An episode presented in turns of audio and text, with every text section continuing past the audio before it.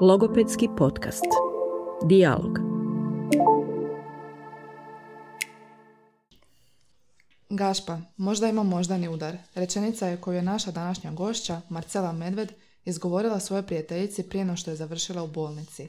Danas je s nama kako bi uz podršku svoje logopedinje, doktorice znanosti Karoline Lice, podijelila svoju priču. Marcela, profesorice, dobrodošla u dijalog. Um, jako mi je drago da smo evo uspjeli na ovaj kišni dan ipak doći i održati ovaj naš mali razgovor. Pa evo možda da počnemo s tobom, Marcela. Možda vam možeš ispričati što se sve događalo do tog trenutka kad si izgovorila to, tu rečenicu. Kako je izgledao taj dan? Mm, bog svima. e, pa ništa, imala sam skroz normalan dan. Mhm.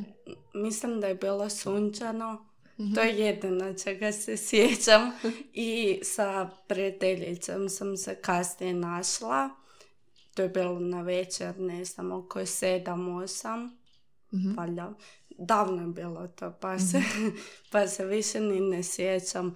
Ali dana večer, ljetni dan, tek sam se vratila sa mora.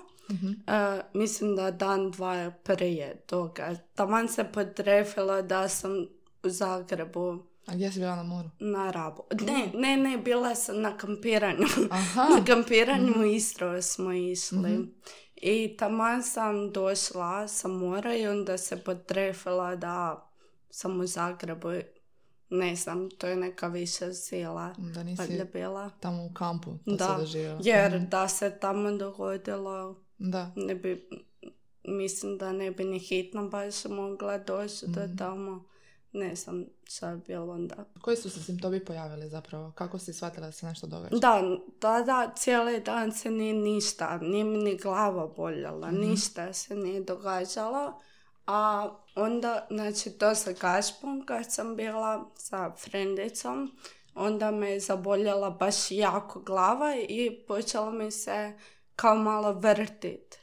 I onda sam, mislim, nije da sam ja znala da je to možni udar, kao sto posto, jer teško to kao procijenit, ali e, sam znala da je definitivno nešto ozbiljno. I onda mi se pojačavala glavobolja i onda kad sam došla doma e, mi se počelo vrtiti i počela sam pričat besmis, m, gluposti sam govorila i onda smo odlučili da ipak idem u bolnicu.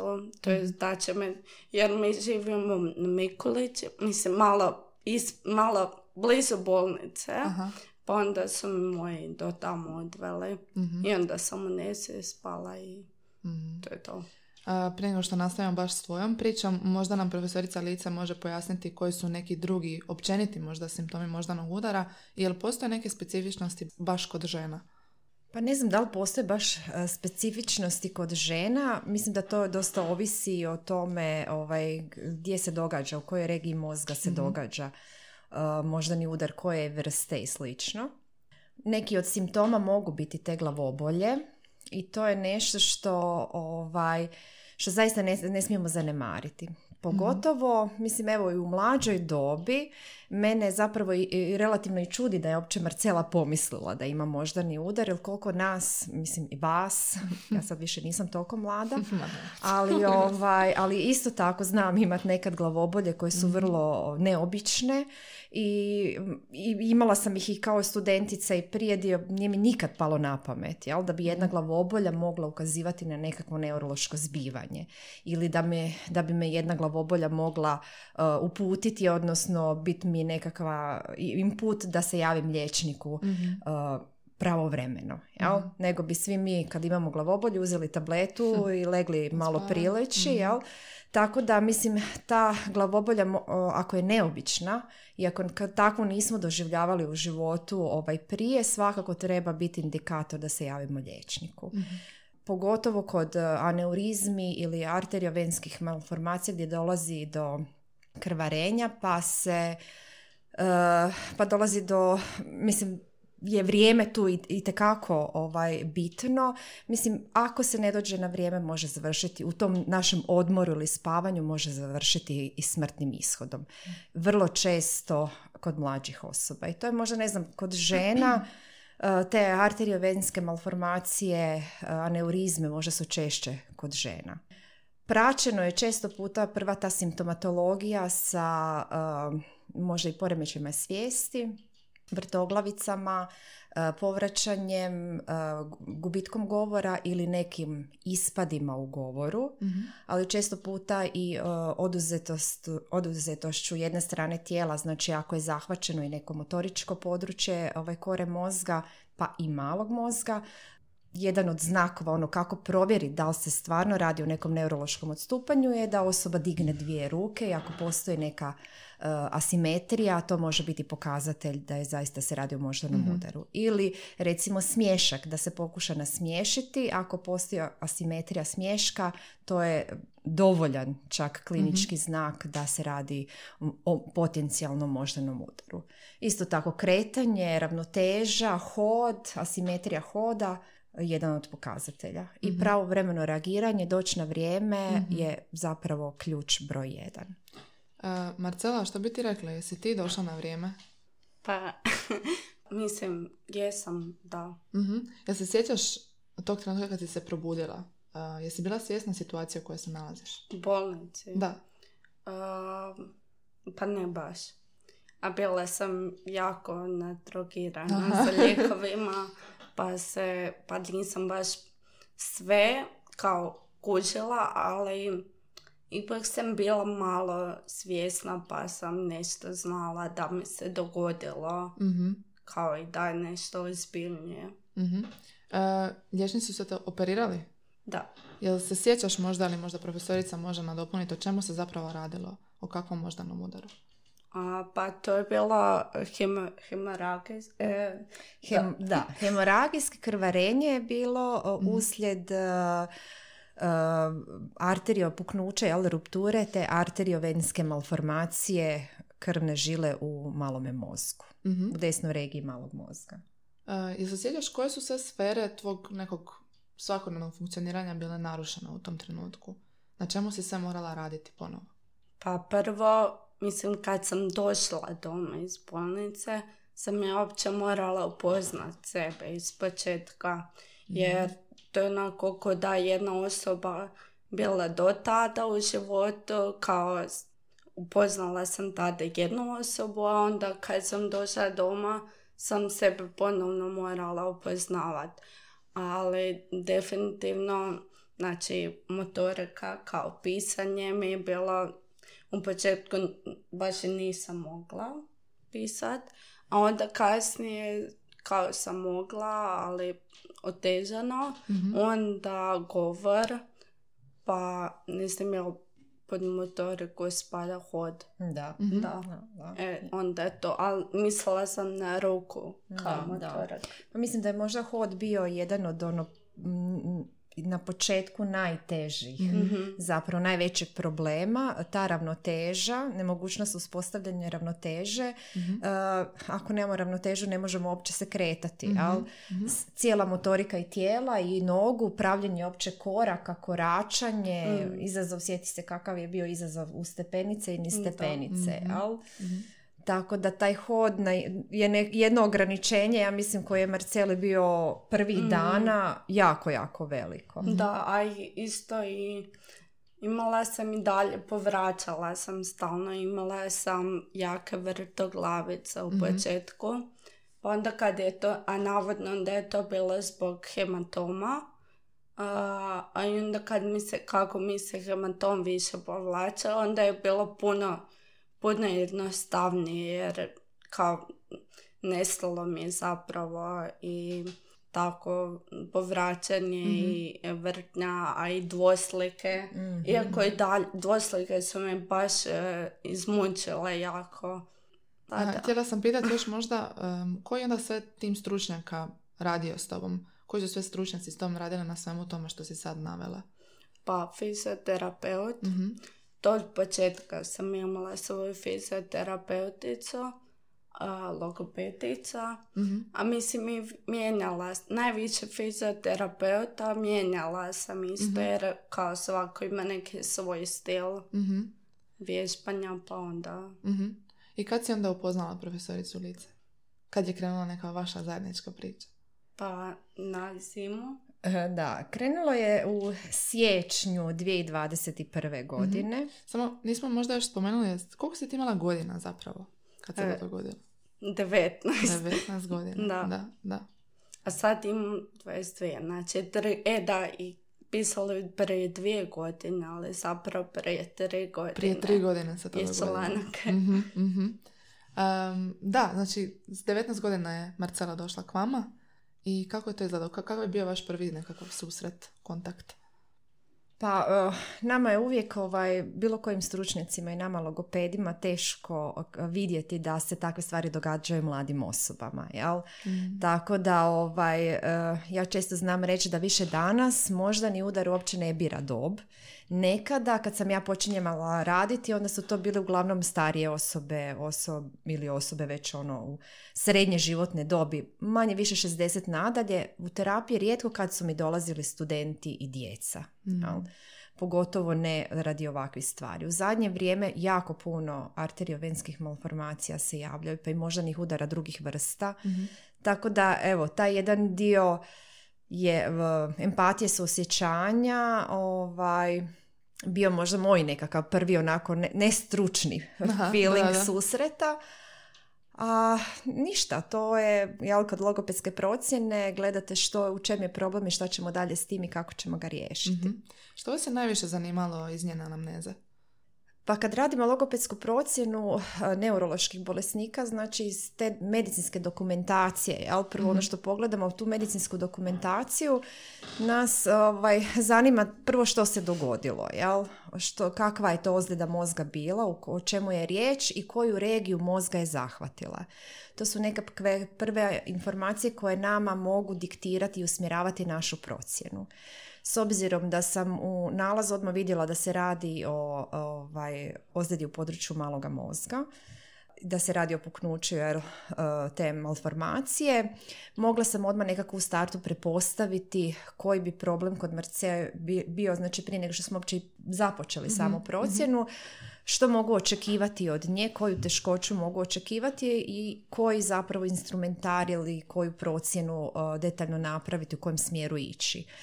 Kad je u pitanju ozljeda malog mozga, onda se tu uvijek najčešće radi o dizartriji i to ataksičnog tipa koja zahvaća i ne samo govor, jel? odnosno motoriku općenito, ali onda tu motoriku koja, koja nam je bitna i te sve mišiće koje nam je bitna i u ovim respiratornim funkcijama i govornim funkcijama, fonatornim funkcijama, znači cijeli taj aparat koji sudjeluje disanju i glasanju i govoru, jeli, pokretljivosti. Tako da, Oprostite, samo kratko da pojasnimo, što bi u ovom kontekstu značila ataksična dizartrija? Pa ataksična, znači dizartrija je poremećaj koji uh, se tiče znači, odstupanja motoričkog ispada govora. Jel? To je govor, ovaj, logopedska dijagnoza za govorno-motorički poremećaj. Je jedna vrsta govornog motoričkog poremećaja koji se manifestira u odstupanjima, u snazi, brzini, opsegu pokreta. Znači nije vezan za jezične, uh, jezični poremećaj, nego je čisto govorni, jel? Ali, mislim, govorni u smislu nije samo zahvaćen govor, nego je i ove ostale funkcije, respiratorne, fonatorne, jel? Malo šire, sve ono što u, tijekom govora sudjeluje, jel? Sve, svi, svi mišići koji tijekom govora sudjeluju. Dišemo dok govorimo, jel? glas puštamo dok govorimo, pokrećemo govorne aparate i tako dalje. Tako da, ovaj, e, a, a taksična je jedna podvrsta dizartrije koja se manifestira u tim nevoljnim, uh, nekontroliranim pokretima, znači nije toliko naglasak na narušenoj snazi mišića i asimetriji mišića koliko na tim nevoljnim pokretima. Jel, dolazi do odstupanja u visini glasa, intenzitetu glasa, u disanju, u prozodijskim elementima govora, naglascima koje su van naše kontrole. Jel, taj govor uh, ne teče uh, k svojim akustičkim jel, karakteristikama pojedinih glasova nije, nije uredan, a izvan je našeg, naše mogućnosti naše vodne kontrole. E, spomenuli ste malo prije procjenu, pa me zanima kako izgleda procjena jezično-govorno-komunikacijskog statusa u ovom slučaju. Imate li instrumentari koje koristite?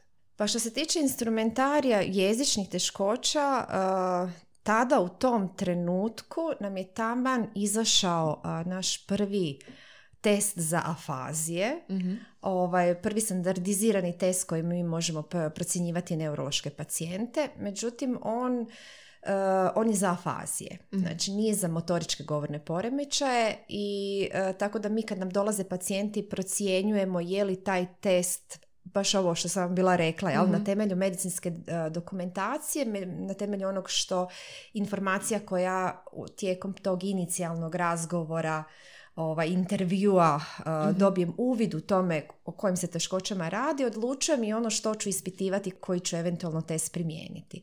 Tako da sam ja tad odlučila da neću primijeniti CAT test jer uh, sam shvatila da jezična teškoća nije njezina primarna teškoća, nego da se tu radi o motoričkom govornom poremećaju. Za motoričke govorne poremećaje mi nemamo standardizirani ovaj, instrumentarij u Hrvatskoj, nego koristimo zapravo subjektivne procjene.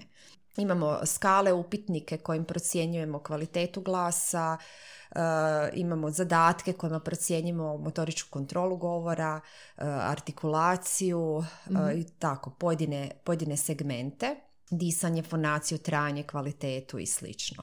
Ono što sam ja još kod nje procjenjivala, znači osim tih svih parametara, kakvo je disanje, kakva je kontrola disanja, e, ekonomičnost disanja i koordinacija s govorom, kakva je artikulacija, e, kontrola pokreta i ovih kroz negovorne podražaje, jel, znači čista motorika, do kakva je pokretljivost i sve to u govornim podražajima, kroz logatome, rečenice, čitanje, tekst, naraciju i slično. E, Zanimalo me zapravo još i koli, kakvo je njezino razumijevanje i kakve su joj sposobnosti koncentracije, pažnje, pamćenja, čitanja i pisanja.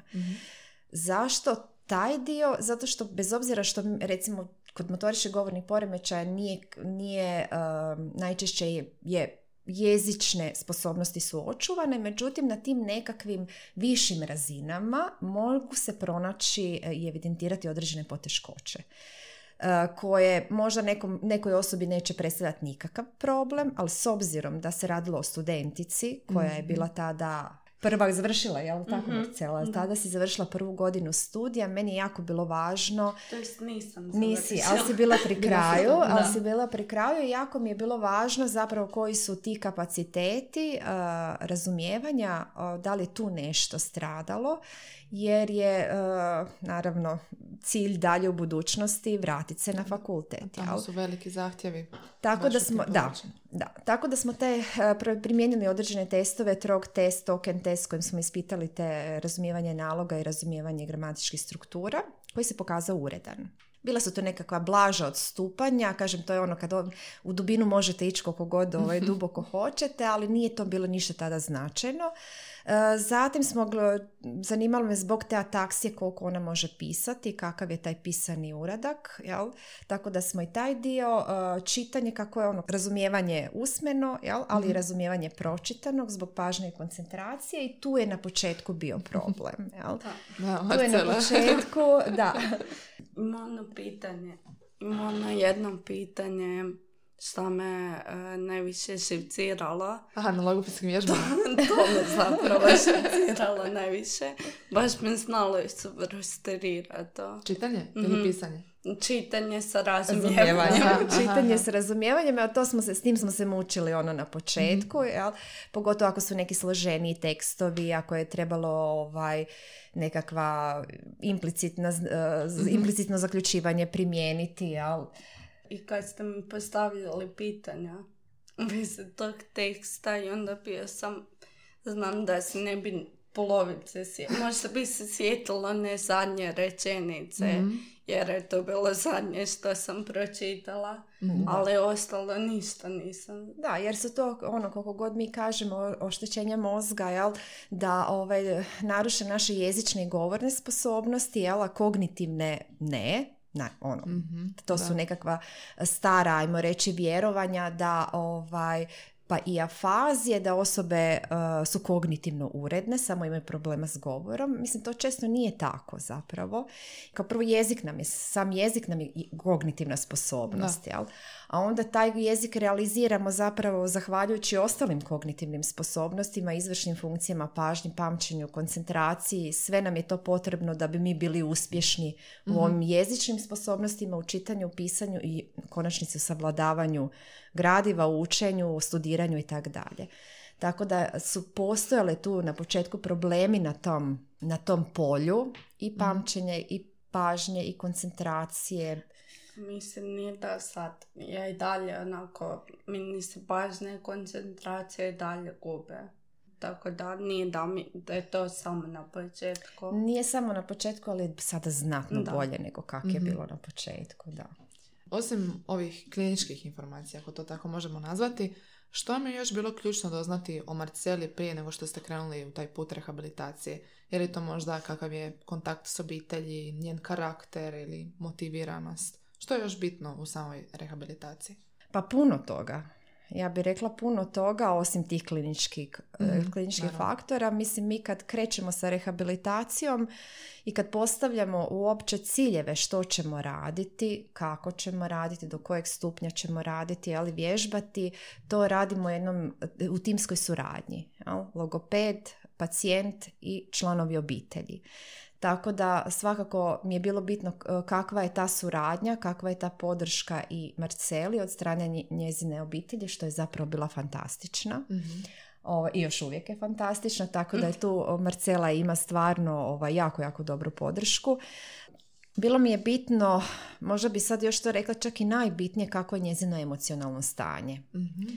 Znači kako se ona osjeća, kako se s time nosi, koje, da li postoje elementi neke depresije, uh, da li tu i ja trebam znači ukazati možda ili uputiti na nekakvo dodatno savjetovanje, terapiju psihologa, jer mislim taj emocionalni faktor i, motivacija uz njega je, ja bih rekla, 50% logopedskog uspjeha. Jel? Ako, mislim, možemo mi, može se i pacijent truditi, ne znam koliko, i logoped sa svoje strane dati maksimum, ali ako nam nedostaje ta emocionalna dobra podloga i ovaj plodno tlo, ajmo reći, jel? Ili, ili ta motivacija za napretkom, uspjehom i pozitivizam jedan, onda nam mnoge stvari ono, mi- mislim, padaju u vodu ili naskoče za dalje. Tako da mi je, evo, to je nešto što sam, što sam ja prvo onako osluškivala i procjenjivala kako je ona.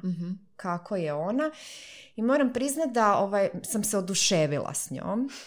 A, zato što, mislim, zato što je st- to je stvarno teška situacija. Da. Ono, jedan student a, koji izlazi, studira, živi život, ono, najljepše godine života, studiranje i živancije i sad vam se dogodi nešto tako što mislite, ono, pa to je, nije to za mene, jel? To je za stare ljude. I ovaj, a, takve promjene doživjeti, Mislim, ja ne mogu reći jer to nisam doživjela, ali promatram evo već 20 godina svoje pacijente i, i- vjerujem uh, s kakvim se emocijama nose i ona je bila jako nasmijena, jako pozitivna. Uh, mnoge stvari je svodila na šalu i što mislim da je njoj, njezin ključ za uspjehom bio jako, jako veliki. Jako sam ponosna ja na nju s te strane. Tako da sam tu bila nekako ok, dobro. Ona je dobro. Iako iako moram reći, ali to je zna i ona sama, da koliko god se uh, na, mi na van vidimo da je neko dobro, evo sad ću zaplakat od emocije, znači zaplakat, ovaj, jer me stvarno, ono, koliko god sam stručnjak, mene zaista te priče znaju ovaj, dotaknuti, nije da plaćam pred pacijentima, ali dobro. Da, nije nikad, Ovaj. nije nikad. Nisam nikad. Ne, potvrđuje. ne, ne, ne. Petak je kraj Da, dana, da, da. tako da ovaj. Ali uglavnom, ja sam se njoj zapravo jako, jako divila koliko, koliko ima pozitivizma u sebi. I koliko vjeruje, koliko se trudi, koliko daje, daje svoj maksimum i tako da mi je zapravo bio s te strane onda nama logopedima užitak raditi, jel? Evo, vratit ćemo se malo i na ovaj dio emocija koje su Da. uključene u... Možda bi još samo nadok- nadodala samo ovo što ste Da. rekli, jel, šta još u toj anamnezi, osim tog emocionalnog Mhm. dijela. Uh, ja mislim da je nama isto tako jako bitno uh, ući malo i ono premorbidno stanje. Jel? Mhm. Uh, raspitati se što, čime se čovjek bavio, što je radio, koji su mu interesi, hobi, koji je to bio život prije Mhm. tog datuma. Zašto je to bitno? Zato što često puta i naša terapija, mislim, e, i ciljevi nisu nam jednaki, jel? Mhm. Ovisno o tome š, ko je ta osoba, čime se bavi, za što joj sve te vještine trebaju, jel? Tako da e, nije isto da li ćemo, e, ne znam, evo sad Ma- Marcelin govor svi čujete kakav je, zapravo je sad je vrlo, vrlo savršen. Mhm. Možemo ono suptilno uočiti nekakva možda odstupanja u smislu možda malo drhtavosti, ali danas ćemo to pripisati tremi. ali ovaj, možda bi nekoga, neka osoba koja bi mi došla s tim teškoćama i s tim simptomima u nekako osoba koja je drugačijeg obrazovanja, životne dobi, interesa u životu, uh, planova za budućnost, možda ti problemi toj osobi ne bi uopće predstavljali nikakav problem. Znači ne bi, ne bi iziskivali terapiju. Možda ne bi ni sami pacijent zapravo osjećao potrebu, Potrebu, da na mhm. tome treba raditi. Tako da je taj dio zapravo bitan u, u, u tome kako ćemo planirati uh, svoju terapiju. Mhm. Jel? Za što mi tu osobu sve trebamo osposobiti. Mhm. E, baš super da ste spomenuli ove ciljeve u terapiji. Mene zanima e, jesu li se ti ciljevi preklapali kod vas? Je li Marcela, jeste li vi imali jednak cilj u terapiji? Jeste imali ista očekivanja? To je mene zanima. Da, ne znam uopće da smo ikad o tome Da. pričale, ovaj, baš tako. Mhm. Baš tako, jer smo nekako od prvog dana, ja mislim, te ciljeve i o tim ciljevima razgovarali Da. zajednički. Mhm. Mhm. Ja zapravo u svojoj okolini sam sa nikim nisam pričala o njihovim očekivanjima Aha. prema meni. Mhm. Tako da zapravo ne znam, evo. A kako Sad si-. Da, da, mislim, ja isto tako nisam njoj nikad rekla svoja očekivanja. A, mislim, što su ono naša očekivanja kao logopeda od pacijenta? Obično kad spominjem svoje očekivanja, onda kažem imam očekivanja da se trudite, imam očekivanja da, a, da date svoj doprinos, imam očekivanja da napišete, da slijedite upute, da napišete tu zadaću ako dobijete nešto, da slijedite te upute koje mi damo za rad kod kuće. Mhm. To su nekakva naša očekivanja od da date sve od sebe što možete, Mhm. jel? Ja to nisam morala Marceli nikad reći, jer Mhm. ona... Sam, Podrazumijevam se za Marcelu. je. nisam je morala iznositi da, ta očekivanja zato što je ona uvijek davala sve od sebe i to mi je Mhm. bilo vidno i jasno, tako da nisam je morala upozoravati ili ne znam, Mhm. davati je te nekakve opomene, ajmo reći. Ali, ali mislim da smo to, te, te ciljeve i ta očekivanja kreirala, kreirali zajednički. Mhm. Koliko je bitno da i pacijent, odnosno klijent, sudjeluje u tim odlukama koji su ciljevi terapije, odnosno koje su očekivanja? Ma, mislim, sad ako me pitate koliko u postotku, rekla bi 100%. Znači, ne, nema tu naših ciljeva mene kao logopeda, jel? Moj cilj nastaje prema tome što pacijent želi, jel? Koji su njegovi ciljevi. Tako da, ovaj, to mora ići u suradnji, Mhm. znači nema druge opcije. Jedino, znači mi smo tu koji možemo malo usmjeravati u toj formulaciji ciljeva ili ono ići ka nekakvom, jel, sudjelovati da se taj realitet uspostavi, Aha, jel, da ne aha. budemo, da ne pretjeramo, da nitko ne pretjeran s ciljevima ni ispod, niti previše iznad, Mhm. jel, nek da budemo u nekakvim optimalnim okvirima. E, Zanima me, jeste li se ikad susrele sa nekakvim zastojima ili blokadama u terapiji, da niste osjetile napredak, da ono, točka gdje stalno stojite u istom mjestu? I kako ste se nosile s tim možda? Je li bilo takvih perioda Pa uopće? ne baš, jer sam, ja sam bila baš motivirana na početku i baš e, nisam doživljavala, mislim, ne ka- kao ne kažem da sad i dalje nisam motivirana, ali na početku je to bilo bitnije. Mhm. A, pa onda kad bi naišla na blokade, a sigurno je bilo možda ona sa onom fonacijom. Ja ono što sam se sjetila, baš sam razmišljala o tim ovaj, ovaj, blokadama, da li, ono što se ja sjećam, a, znači Marcela je imala reoperaciju u četvrtom mjesecu kad si Aha, išao u aha, da, Njemačku. da, da. Kad Da. je išao u Njemačku, to je znači bila još jedna mala ovaj, malformacija koja je, za, koja je ostala. Znači bile su dvije u pitanju, je li tako? Ne, mislim da je bila to jedna velika. Ta jedna, ali još onda je- jedan ogranak, da, Da, da, da. jedan ogranak te mal- malformacije je ostao koji se, koji se nije vidio od hematoma, odnosno jel, od, kad je došlo do hemoragije i puknuća, on se z- krvlju zasjenju, nisu ga liječnici tu ovaj, tada vidjeli, tako da je tek poslije kad je resorpcija cijele krvi se dogodila, onda se vidjelo da je zaostalo. Jel? Mhm. Tako da ovaj, je Marcela tada išla u Njemačku na, da taj dio se isto ukloni, či- ono preventivno, da se ne daj Bože nijednog dana i to, da to ne bi puklo. I tada se dogodila jedna regresija Mhm. u napretku, odnosno te dvoslike su se pojačale e, po, i ravnoteža, ali mislim to su isto bile nekakve uobičajene postoperativni simptomi dok e, edem mozga nije splasnuo, dok se cijeli taj, jel, do, nakon operacije nije... Kad sam nosila neku gusarske povese. Gusarski povez. Ne Da, da, je bilo da. onako Zato što- čisto frus- frustrirajuće bilo. Zato što pogled na dva oka su radile tro- i troslike. Na početku su bile i troslike. Mhm. jel?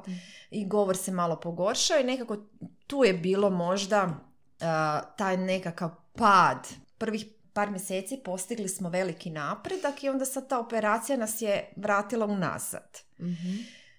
Ja, možda to nisam nikad rekla, ali Danas su puno nisam ja nikad rekla, ja sam imala određenu dozu zabrinutosti, jel? Jel taj pad, pa da, da li taj Aha. pad sad znači samo privremeni pad ili ono, pa, će, pa ćemo se mi za kroz par tjedana oporavka opet vratiti tamo gdje smo, gdje smo stale, jel? Ili ćemo se ipak morati i u terapiji vratiti par koraka nazad i neke stvari krenuti iz početka.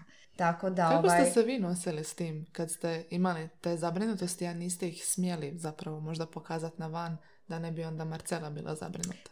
Pa da, nisam joj to htjela reći, zato što... Ja to nisam imala pojma.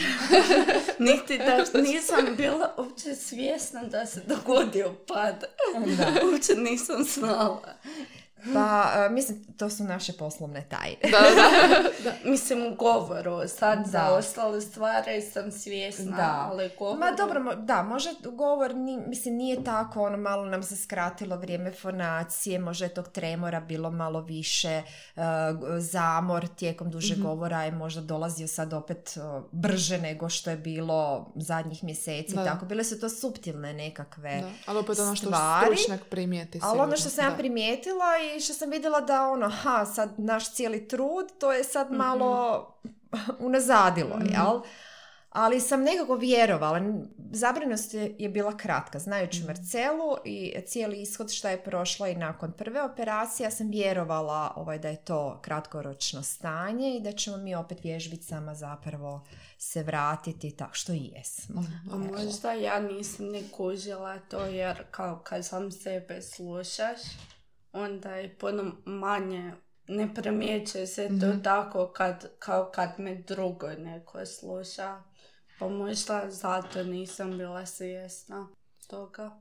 Moguće. Da, nije, i zato što nije, nije bilo tako drastično, jel? Mi primijetimo nekako, ono, nakon operacije svega toga, čovjek, svaki čovjek je nakon nekakve operacije Da, da. u lošijem općem zdravstvenom stanju i reflektira se na razno razne sposobnosti od, od- od pamćenja, od koncentracije, uspavanosti, svega, jel? Tako da nije neobično očekivati da će se reflektirati na ove govorne sposobnosti.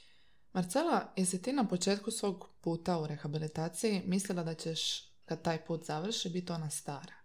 E, prije nego što odgovorim na to, samo bih htjela reći e, nešto što Karolina, vi niste znali. Zna- Sad, ću- i ja reći nešto. E, Znate onu knjigu od Jill Bolte Taylor? Mene je to jako motiviralo, ta Da. knjiga. Baš mi je to, ja mislim, znači, E, o- da objasnim. Mhm. Da. Postoji ta jedna knjiga o moždanom udaru. Ne znam Da, da, zove se moždani udar, moj put ka spoznaji. Da, Aha. od jedne doktorice, e, neuroznanstvenice Da. zapravo, koja je isto imala moždani udar, ali ona je imala malo drugačije, ali to mi je preporučila e, Karo- Karolina da pročitam i mislim da je to tipa druga knjiga koju sam da, kao nakon možda Aha. pročitala. I znam da sam ono podcrtavala, to ispisivala, da sam bila baš onako u tome. I jako me, baš mi je, mislim da se ona oporavljala 7-8 godina. I, I onda mi je bilo onako cijelo vrijeme te njene riječi, kao da budem strpljiva više. Aha. Cijelo vrijeme mi je ona bila nekako, koliko njoj trebalo dugo da se oporavi. Mhm. Ali onda kao da se oporavila na kraju i bile ona, mislim kao stara ona. I napisala knjigu. I Da. napisala knjigu. Hoćeš ti napisati knjigu? A prije nego što si se možda dotaknula s knjigom koja ti je stavila nekako stvari u perspektivu, jesi ti mislila da ćeš biti ona stara? Je li jesi ona stara? Teško, bi znam, nisam, znam. to je jako teško, da. To bi trebali možda mamu pitati.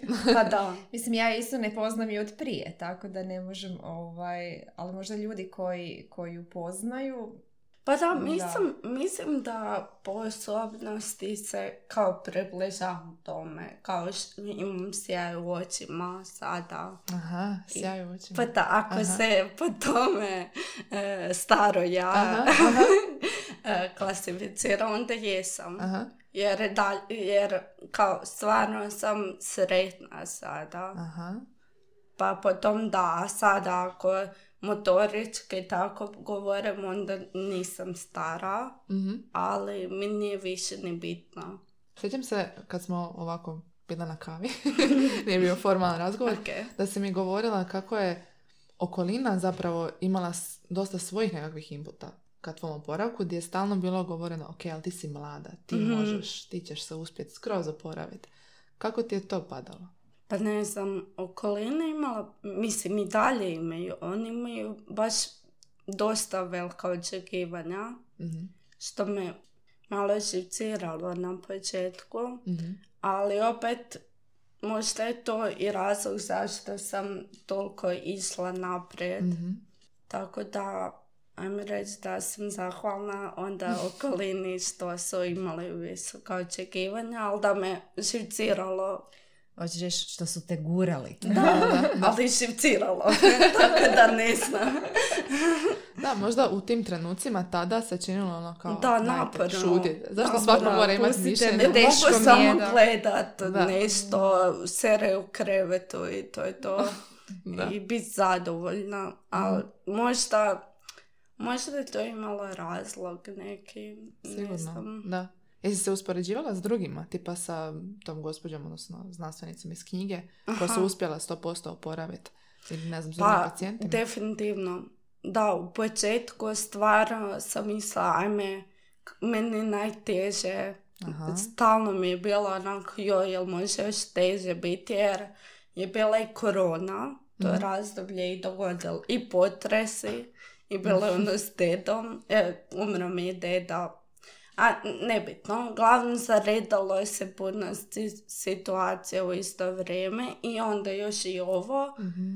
moje i toliko sam, znala sam se ja u- ubaciti u samosažaljenje Aha. i baš biti tužna oko, zbog toga. I Kako si se onda izvukla iz toga?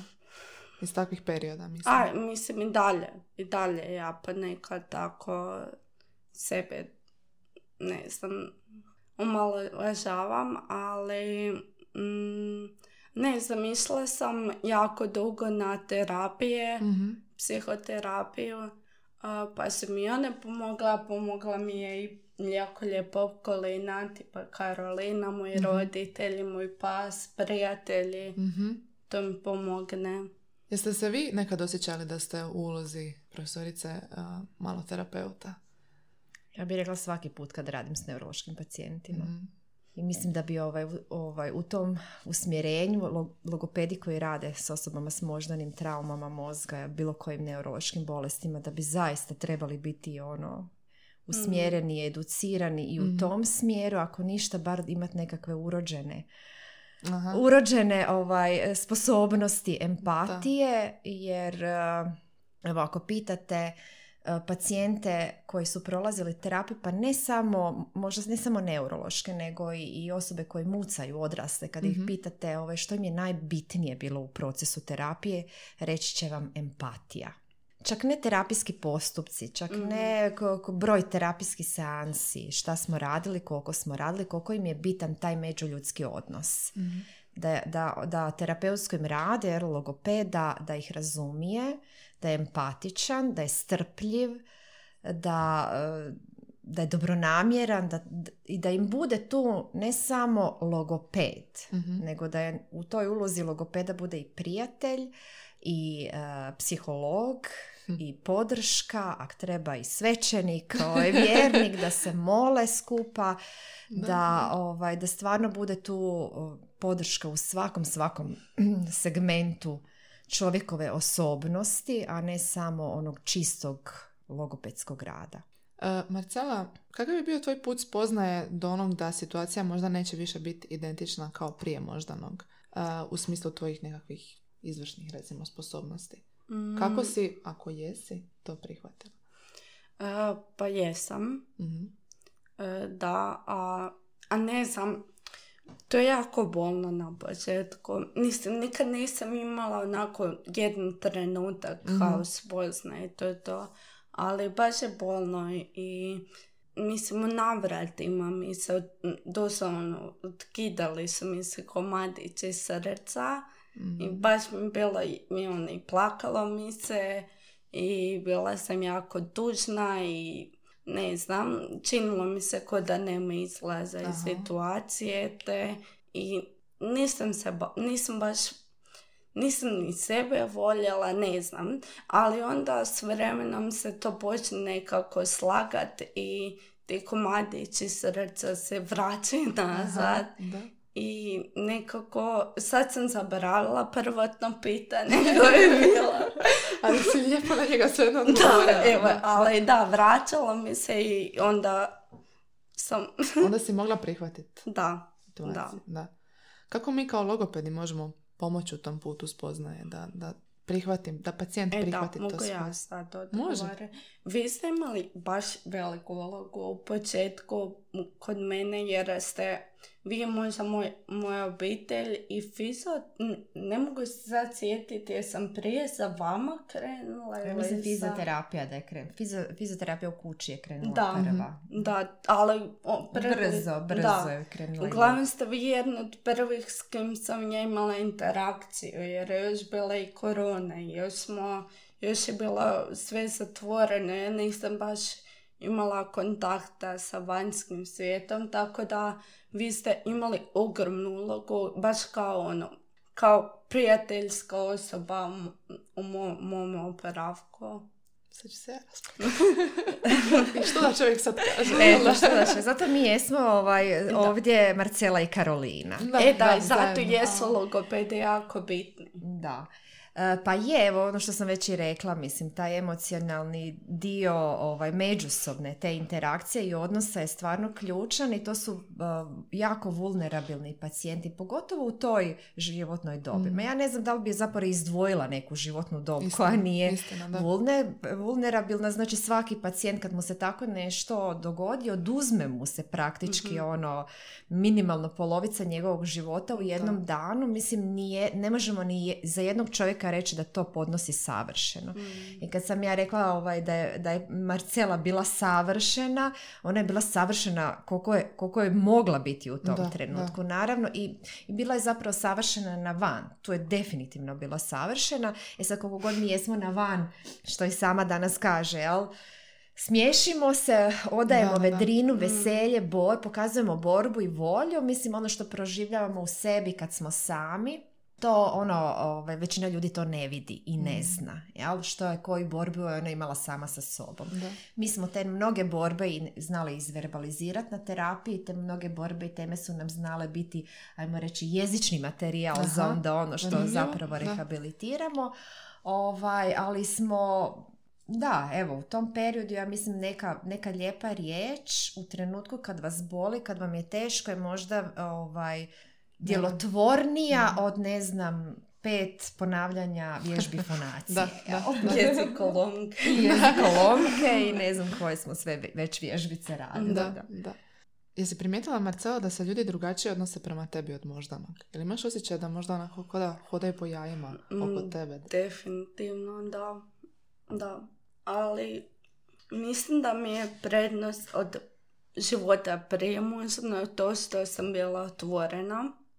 A onda nakon moždanog sam i dalje bila još više otvorena. Mhm. Pa onda možda mi je to stvarno pomoglo o tome jer imam osjećaj da bi se ljudi malo opustili isto Mhm. više čim bi ja rekla ne znam nešto, neku glupost i onda bi se oni jako vi, puno više opustili u razgovoru sa mnom ali u početku dok ja nisam znala dok sam ispipavala tu uh, situaciju definitivno sam imala puno veće očekivanje u razgovoru s drugim ljudima jer sam sebe doživljavala kao da nisam ništa drugačije od nikoga. Očito da sam, mislim da jesam.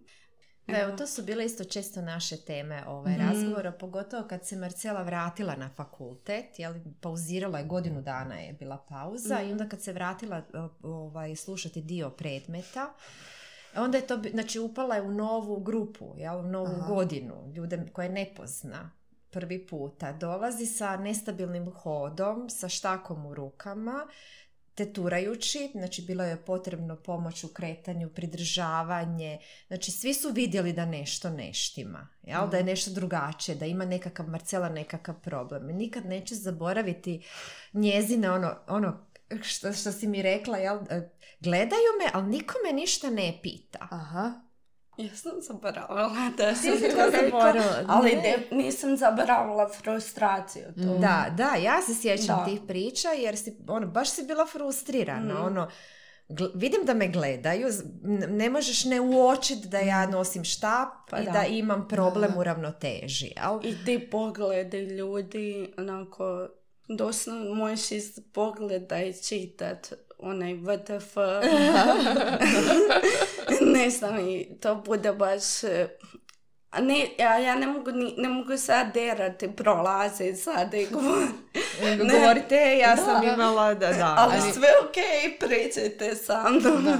Ali Ne znam. koliko je to frustrirajuće da ti zapravo imaš taj osjećaj kao da se stalno moraš pravdati, da ti stalno Da. moraš reći, Mhm. uvesti u razgovor. I šta mi Da. se dogodilo Da. i objasniti. Mislim, to je isto mentalno jako naporno. Da, to je jako naporno. Je. Mislim, je. ja i dalje. Ja i dalje često govorim e, da sam imala moždani. Mhm. Ne znam, i mislim da onda, ko, iako imam taj pogled kao šta, Mhm. kako se to, do- kako, e, i pogled sažaljenja, ali mi možda ma, meni možda malo lakše kada opravdam se Aha. kao zašto sam Da, da. čudna. Jako glupo. Pa znaš šta, čak i nije glupo, mislim, ono, to, o tome smo isto bili jako puno pričali, ona je tada i mene pitala ono što da ja napravim, kako da se ja sad ponašam u toj situaciji. Ja sam joj isto rekla, reci, ono, samo reci, ja sam imala moždani, ono, mislim, to ne mora biti tvoja etiketa, to može biti osvješćavanje javnosti, ljudi Zasigurno, i brisanje predrasuda. Mhm. Uh, mislim, nestabilnost u hodu, sad, danas, jel imaš tako danas? A, uzela sam jedan Nisam je, aha. Znači, ovaj, ali i kad, To svakom dobro dođe. Ajde, ta štaka, to je isto bilo jedan period prihvaćanja opće hodanja u Mm. štaku, jel? Osoba sa 20 godina sad mora hodati u štaku. Da, Prihvatiti taj svoj modni detalj Da, i doživjeti ga kao modni detalj. Isto je vrijeme, ovaj, period Jedan put. koji, jedan put Mhm. koji je ovaj proces koji, prihvaćanje koji je trajao. Okiti ga, stavi nešto lijepo na njega, ono, obojaj ga i shvati ga kao svoj modni detalj. To je tvoj, to je dio sad tvoje nove osobnosti. A druga stvar, ono, nestabilnost u hodu što mi ljudi koji ne znamo, gledate neku mladu curu koja te tura. Mislim, šta ćete prvo pomisliti? Da. Vraća se iz izlaska. E, Da, Definitivno, I- i još to- pogod- koliko sam imala takve situacije. takve situacija more. Da. Takve situacije. I to je baš jedna nezgodna situacija. I sad pitaš se ono, trebam li ja tu sad se nekome pravdati uh, ili boli me briga šta ti ljudi misle. pri- Da. Ali nekako, evo, to je bio moj savjet njoj, ne trebaš se ti njima pravdati, ono, radi sebe, boli te briga radi sebe, ali ja mislim da ljudima ponekad zaista treba reći, Mm. čisto da se, da se maknu te predrasude. I da ljudi se nauče razmišljati, ono, kad vidiš nekoga koji ima problem, pa nemoj odmah pomisliti da. je pijan ili da, Da, je da, ono da je kognitivno ono nemoj Mhm. imati odmah loše predrasude. Daj se zapitaj da li ta osoba možda ima nekakvu E, bolest? problem isto s tim je, znači kada ti kreneš, kao pretpostaviš, aha, ova cura, ne znam, kad ne- nisam nosila štap, na primjer, i te hodam lijevo desno. I onda, znači, pretpostave ljudi da, na primjer, pijena sam sigurna, ne pretpostave, aha, to je imala možda, Da, ne, da. nego kao, aha, ona je pijena, ne, i onda kao malo neko gađenje je, jer kao Aha. pijana si e, i tako hodeš i ako padneš, Neće ti prići. neće ti pa, i to je problem onda kao Neće kod generaliziranja, da, Mhm. tog, jer neće niko pomoć, a meni fakat bi dobro došlo pomoć ako da. padnem. Da. Jesi primijetila onda da te predrasude nestaju jednom kada objasniš svoju situaciju? Kakve budu uopće reakcije ljudi kad im kažeš šta ti se dogodilo? A svi su onako na prvo, joj, jako si mlada, kako? Ali to je zapravo kod starijih osoba. Mhm. Da, o, često mi oni kažu, kao joj, pa kako? I onda je samo sa, e, i onda je sažaljenje. Mhm. I, da, i to se vidi. A, i, ili, na primjer, ne znaju šta odgovoriti na to Aha. i zastanu, a kod mladih ljudi možda, ne znam, možda sam ja u okolini kao studenti koji su super upoznati, kao obrazovani su, pa onda ko da nekako ne, ne odbijaju to, ko da je kao su negdje već čuli. Pa onda je malo možda Lakše prihvate. Da, Mhm. lakše prihvate, ali definitivno su svi u početku sažaljenje i onako... Da te smetalo to saža- sažaljenje? Pa je, def, da, da je. Kad sam e, u početcima pogotovo, sad sam već ojačala pa me manje smeta. Profesorice, što vi mislite? Mislim, teško je govoriti o ispravnom načinu kako reagirati i mislim da nam su nam neke stvari urođene i prirodno nekako reagiramo na ovakve neke informacije, ali što vi mislite kako bi smo mi trebali reagirati kada nam neko kaže da ja sam imala moždani udar i zbog toga imam te i te probleme? Koja je tu nekako reakcija koja neće narušiti možda samopouzdanje osobe a, koja nam je to rekla? Pa svakako mislim da nije dobro ono da zašutimo. A to Se često, da, da, često ljudi ne znaju ono, ne znaju što bi sad rekli, ono, ne smiju reći jadna ti, ovaj, a to im, ja vjerujem, prvo, prvo dođe. dođe, kao ajme, meni jadna, jel? Uh, mislim da bi ono bilo dobro pitat kako si, kako, kako se s tim nosiš, ono, ili uspijevaš, ovaj, kako si se oporavila. Mislim, mislim da je dobro postaviti pitanje osobi uh, vezano za taj događaj, pogotovo ako, pogotovo ako je osoba samo inicijativno rekla dogodilo mi se to i to. Mhm. Na taj način pokazuješ intere- interes, da te Mhm. zanima, jel? Svojim postavljanjem pitanja daješ uh, i nekako i suosjećanje i empatiju, Mhm. a opet nije sam, samo nije sažaljenje, Mhm. jel? nego je empatija, to su vrlo dvije Različite, različite mhm. stvari.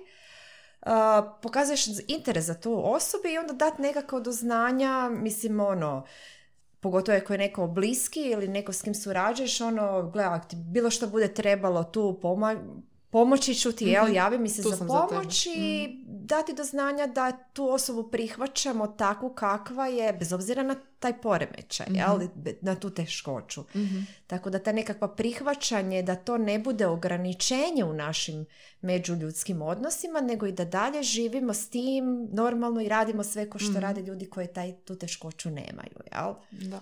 Samo uz određene male prilagodbe. Jako lijepa porukica za kraj. Htjela sam te još pitat, Marcela, kad si davala mi intervju dok sam još bila u udruzi Logomotiva, tad si rekla, spomenula si da mnogi govore kako nakon nekog vremena zavole svoj moždani, tu svoju ozljedu. I tad si rekla da si, ne slaže se 100% s tim, ali da osjećaš da si na tom putu. Pa kakva je sad situacija? Hm. Pa ma, više sam zavolila svoju Mhm. oz- ozljedu. Malo više sam ju upoznala, spreteljila sam se više sa njom, ali često mi se zna dogoditi, na primjer, ja imam, ja imam jednu, on- znate onu knjižicu za osobe sa invaliditetom? I na tom ima kao slika jedna dvoja kao sa osobne ili ne znam. I ja mislim da sam na toj slici jako lijepo ispala. Aha. i meni je na primjer jako drago zapravo reći da sam ne znam osoba sa invaliditetom ali studiram na primjer i meni je to jako veliko postignuće ali onda a, na primjer neki dragi ljudi zapravo misle kao da je to ko da sebe zapravo a, kako, ko da se malo uvažavam kad Aha. ka- kao da Taj termin? da, invalid? Da. E, I to onda zna onako pa šta, to zna u meni prob- kao probuditi neki, baš sam, ne znam, ljuta sam. Aha, aha. e, zato što ne, možeš, ne možete mi uze, oduzeti to kao ako sam se već toliko potrudila da budem i student i sa invalid, kao sa nekim invaliditetom. Da, da.